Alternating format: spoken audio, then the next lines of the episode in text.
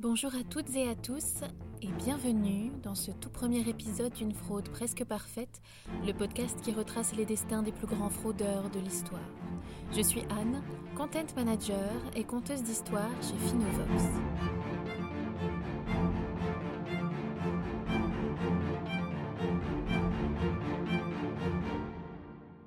Pour ce premier épisode, partons à la rencontre de deux célèbres escrocs. Remontons tout d'abord à la fin du XIXe siècle pour découvrir l'incroyable destin de Charles Ponzi. Légendaire fraudeur italien, il a donné son nom à l'un des systèmes d'escroquerie les plus élaborés au monde, un système qui a inspiré plus d'un arnaqueur. Et c'est parmi eux que nous trouverons alors notre deuxième fraudeur du jour, l'homme d'affaires américain Bernard Madoff. Il est l'auteur de la plus grande escroquerie financière de l'histoire, qui s'est élevée à 65 milliards de dollars. Alors quel était le mode opératoire de ces hommes? Comment ont-ils réussi à extorquer autant d'argent? Se sont-ils fait prendre à temps? Découvrons-le ensemble. Attention, certains détails de la vie de Charles Ponzi sont soumis à caution, car il a été le seul à les raconter et à les rendre publics. Ils n'ont pas pu être vérifiés officiellement. Nous sommes le 15 novembre 1903. Un homme de 21 ans, à l'allure modeste, du nom de Carlo Ponzi, pose ses valises à Boston, aux États-Unis. Arrivé tout droit d'Italie à bord du SS Vancouver, Carlo est bien décidé à vivre le rêve américain avec seulement 2 dollars et un niveau d'anglais assez médiocre. En 1920, lors d'une interview au New York Times, il déclare alors J'avais en tout et pour tout 2 dollars 50 en poche, mais un million de dollars d'espoir dans le cœur. Et cet espoir ne m'a jamais quitté. Quelque temps après son arrivée, Carlo commence à se faire appeler Charles, puis enchaîne les petits jobs tels que garçon d'hôtel, vendeur ou encore traducteur. Il se fait ensuite engager en tant que plongeur dans un restaurant, puis il y devient serveur. L'argent semble rapidement être l'une des principales préoccupations de Charles. Rusé, il met alors en place une stratégie pour voler l'argent des clients. Une combine qui lui vaut d'être rapidement licencié du restaurant. En 1907, il fuit alors Boston et part s'installer à Montréal, résolu à rencontrer l'un de ses compatriotes italiens, connu pour avoir réussi dans le commerce de cigares, Luigi Zarossi. Luigi n'est pas seulement l'heureux propriétaire d'un commerce qui fonctionne. En parallèle, l'homme a créé une banque destinée aux Italiens et aux Italiennes installées dans la ville. Très attractive, la banque appelée Banca Zarossi propose des taux d'intérêt à 6%, là où les autres banques ne proposent que 2%. Dans le but de se faire engager par Zarossi, Charles change alors de nom de famille et s'invente une nouvelle vie. Il devient Charles Bianchi, membre d'une supposée richissime famille italienne. Cette fausse identité lui permet alors de pousser les portes de la banque Zarossi en tant que caissier, puis il monte progressivement en grade. C'est à cette position que Charles découvre alors ce qui repose réellement sur le succès de la banque, une arnaque bien ficelée. Alors comment fonctionne-t-elle? Lorsqu'un client retire son argent ainsi que ses intérêts, il retire en réalité l'argent placé par des clients plus récents. En somme, il n'y a aucun fonds à cette banque, et si chaque client décidait de vider la totalité de ses comptes au même moment, l'établissement ferait faillite instantanément. Charles est impressionné, sauf qu'il n'est pas le seul à voir que quelque chose se trame au cœur de la Banca Zarossi. Au même moment, en 1908, des investisseurs liés à la banque réalisent la supercherie. Ils retirent alors immédiatement leur placement, faisant ainsi s'effondrer tout le système mis en place par Zarossi. Au pied du mur, Zarossi s'enfuit alors au Mexique avec l'argent restant. Il abandonne derrière lui femmes, enfants et clients. Charles Ponzi n'est pas poursuivi dans cette affaire. Néanmoins, la même année, il dérobe le carnet de chèques d'un client de la banque, Canadian Warehousing. Il imite la signature du directeur de l'agence et vole ainsi 423 dollars et 58 centimes. Pour ce délit, Charles écope alors de trois ans de prison. Relâché au bout d'un an et demi pour bonne conduite, il se fait arrêter à nouveau quelques mois plus tard pour avoir tenté de faire entrer illégalement des ouvriers italiens sur le territoire américain. Il purge alors une peine de deux ans de prison, puis à sa sortie, il part s'installer à Boston.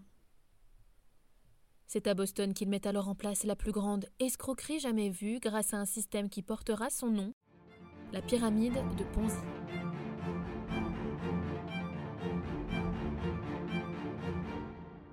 Afin de comprendre l'entreprise de Ponzi, il faut avant tout comprendre le système de coupons-réponses international qui existe à cette époque et qui est à la base de toute l'escroquerie que Charles met en place.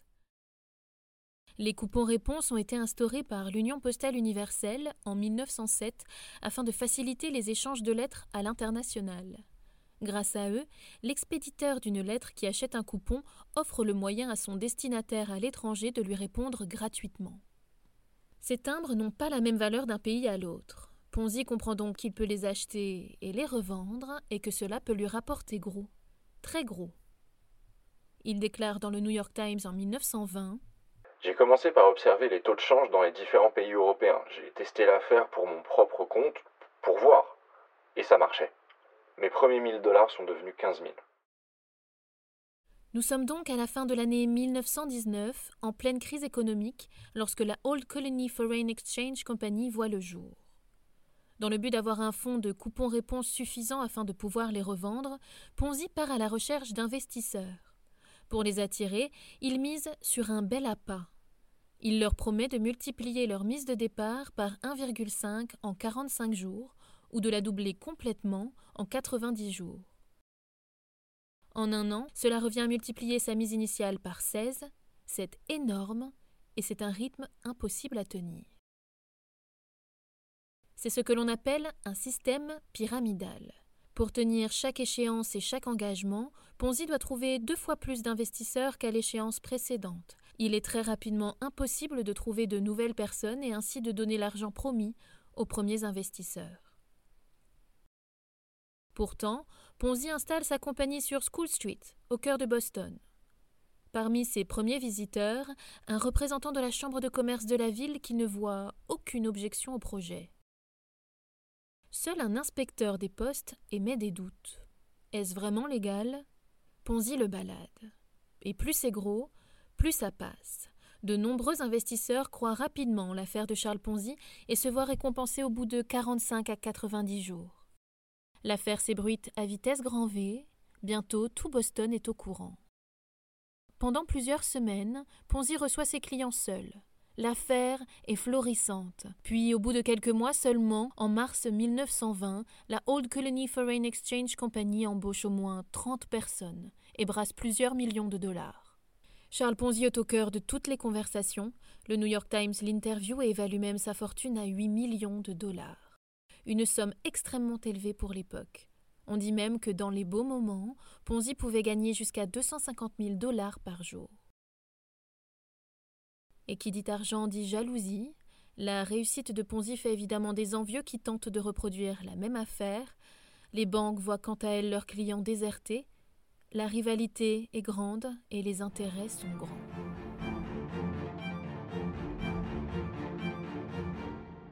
Jusqu'à ce que tout bascule progressivement. Il est difficile de savoir aujourd'hui si l'un des épisodes qui va suivre est l'origine de la descente aux enfers de Ponzi, ou s'ils le sont tous. Du jour au lendemain, un investisseur appelé Joseph Daniels poursuit Charles Ponzi en justice. La raison? Charles lui aurait promis 50% des bénéfices liés à la compagnie. La justice demande alors à Charles de mettre en pause son activité le temps de l'enquête. Loin de paniquer pour ne pas inquiéter les foules, Charles accepte, engage un fonds de roulement pour assurer le remboursement des investisseurs qui, paniqués par cette affaire, viennent naturellement récupérer l'argent qu'ils ont investi chez Ponzi. À la demande de la justice, il refuse également de nouveaux clients. L'homme d'affaires charme les médias comme il aime à le faire. Daniels retire alors sa plainte contre une somme d'argent. Mais cela ne suffit pas pour rassurer les investisseurs qui viennent, tour à tour, récupérer leur mise.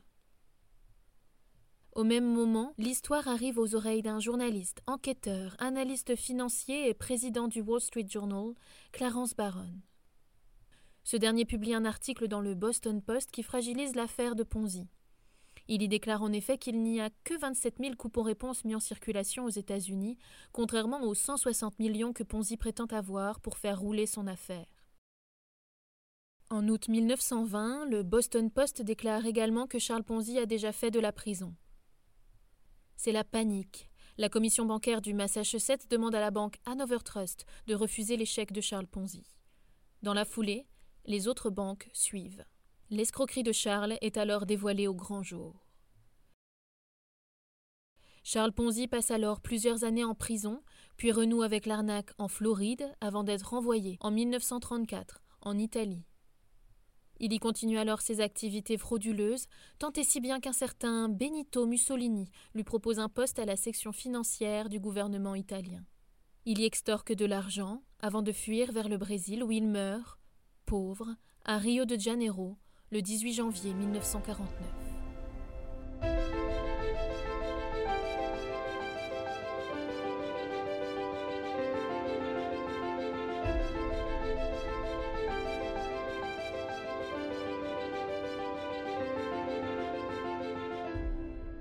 L'heure de gloire de Ponzi est passée très vite. L'homme a été rapidement rattrapé par la réalité et son escroquerie monumentale, sa pyramide de Ponzi, dévoilée au grand jour. On pourrait alors penser que ça en dissuaderait plus d'un, que jamais plus cette technique de fraude ne serait reproduite. Celle-ci a pourtant permis à un homme d'affaires américain, entre 1960 et 2008, de réaliser la plus grande escroquerie jamais commise. Il s'agit de Bernard Madoff. Bernard Madoff, aussi appelé Bernie, est né en 1938 à New York, dans le Queens. Issu d'une famille de la classe moyenne, son père est plombier puis devient courtier. À l'âge de 22 ans, Bernard obtient un diplôme de sciences politiques puis rejoint la Brooklyn Law School pour y faire des études de droit. En parallèle, il lance une entreprise de système d'arrosage. Il abandonne rapidement ses études de droit puis devient également maître nageur à Long Island. Grâce à ces deux activités, il épargne alors 5000 dollars qui lui permettent de lancer sa propre société d'investissement en 1960. Il fonde alors la Bernard Madoff Investment Securities.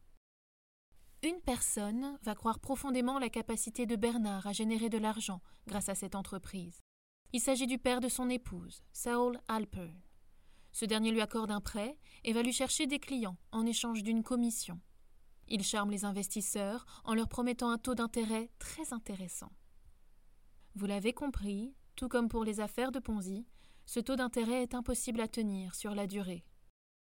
Pour faire fructifier et circuler l'argent, Bernard Madoff développe alors une deuxième entreprise complémentaire, une société de courtage en bourse dans les penny stocks. Ces actions, hors cote, valent moins de 1 dollar sur le marché et sont extrêmement risquées. Mais l'existence de ces deux entreprises lui permet alors de tenir ses promesses auprès des clients. Ainsi, s'il n'a pas d'argent pour les investisseurs de sa banque, il va piocher dans les actions. Et inversement, s'il n'a pas d'argent pour le courtage, il va les prendre chez les investisseurs. Il s'agit d'une pyramide de Ponzi très, très bien ficelée. Les affaires de Madoff fonctionnent alors très bien. Dans un contexte économique en crise, dans les années 1970, il apparaît comme étant l'un des traders les plus fiables. Bien sûr, il ne communique jamais dans les détails sur la manière dont il procède pour garder la tête largement hors de l'eau et éviter de se faire dépasser ou carrément prendre. Avant-gardiste, Bernard Madoff comprend rapidement que les ordinateurs vont avoir un rôle majeur dans l'industrie financière et ailleurs. En 1971, il est l'un des premiers courtiers à rejoindre le Nasdaq, plus grand marché électronique d'actions lié à des entreprises dans la technologie. Il en sera même le président entre 1990 et 1993.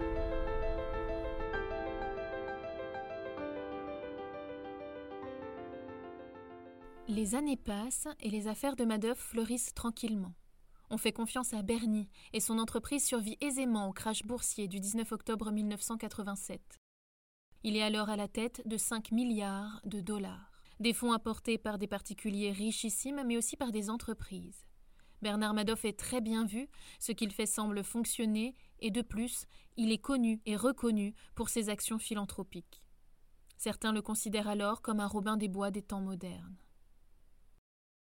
Mais personne ne connaît les coulisses de l'entreprise Madoff. En effet, pour nourrir une telle pyramide, rappelons-le illégale, sans se faire prendre, cela nécessite beaucoup, beaucoup de précautions et surtout de prendre grand soin des apparences. Installés dans le Lipstick Building à Manhattan, les bureaux de Madoff sont gardés à l'écart des curieux. L'homme d'affaires bénéficie d'un étage à lui seul, le 17e, avec son propre système informatique. Quelques employés seulement sont autorisés à y entrer, et pas dans toutes les pièces. Certaines d'entre elles, comme la salle des marchés secrètes, affichent ne pas entrer, ne pas nettoyer. Rien ne doit permettre à personne de remonter jusqu'à lui, ou plutôt jusqu'à la fraude. Par ailleurs, au même étage, des secrétaires sont embauchés pour rédiger des faux documents, qu'elles envoient aux clients. Il faut attendre 1999 avant que l'escroquerie ne soit comprise. On doit cette analyse à Harry Markopoulos, analyste financier américain. En seulement quatre heures de calcul, Harry comprend la supercherie. Il alerte alors la SEC, la Securities and Exchange Commission, plus haute autorité financière des États-Unis. Mais celle-ci croule sous les demandes et ne donne pas suite. C'est en 2005, six ans plus tard, que la SEC s'empare enfin du dossier. Des inspecteurs se rendent dans les bureaux de Bernard Madoff. Comme Ponzi, Madoff les balade. Extrêmement charismatique et respecté, il parvient à se mettre la SEC dans la poche et fait passer Marco Poulos pour un jaloux. Trois ans plus tard, en 2008, on connaît la plus grande crise financière de l'histoire. Le 15 septembre, la banque Lehman Brothers fait faillite. Les clients de la Bernard Madoff Investment Securities veulent alors savoir si celle-ci aussi est compromise. Des institutions commencent à retirer leurs fonds, des particuliers aussi, puis cela ne s'arrête plus. Bernard Madoff pioche dans ses propres comptes pour verser l'argent qu'il leur doit. Mais voilà, les clients de Bernard Madoff réclament près de 7 milliards de dollars. Il ne les a évidemment pas, il ne détient en effet plus que 266 millions de dollars, tout fonds confondus. Il avoue alors toute la supercherie à ses fils, qui le dénoncent le lendemain. Bernard Madoff est arrêté le 11 décembre 2008. En tout, 65 000 plaintes ont été déposées par des particuliers, des banques, des fondations ou encore des institutions. Il a ruiné des milliers de personnes et on estime la fraude qu'il a commise à près de 65 milliards de dollars. Madoff a trompé des personnalités connues du grand public. Parmi elles, Kevin Bacon, John Malkovich ou encore Elie Wiesel, écrivain et lauréat du prix Nobel de la paix dont la fondation a perdu 15,2 milliards de dollars dans l'affaire. Aujourd'hui, on ne sait pas si la fraude a débuté dans les années 1990, comme l'a prétendu Bernard Madoff lors de ses procès, ou si elle a commencé plus tôt, voire même au tout début de son affaire. Madoff soutient d'ailleurs que personne n'était au courant de ces manipulations et qu'il était seul aux commandes d'une telle arnaque. Le 29 juin 2009, Bernard Madoff est condamné à la plus lourde sentence applicable, soit 150 ans de prison ferme. L'homme d'affaires ne fait pas appel de cette condamnation, puis meurt, en prison, le 14 avril 2021, à l'âge de 82 ans.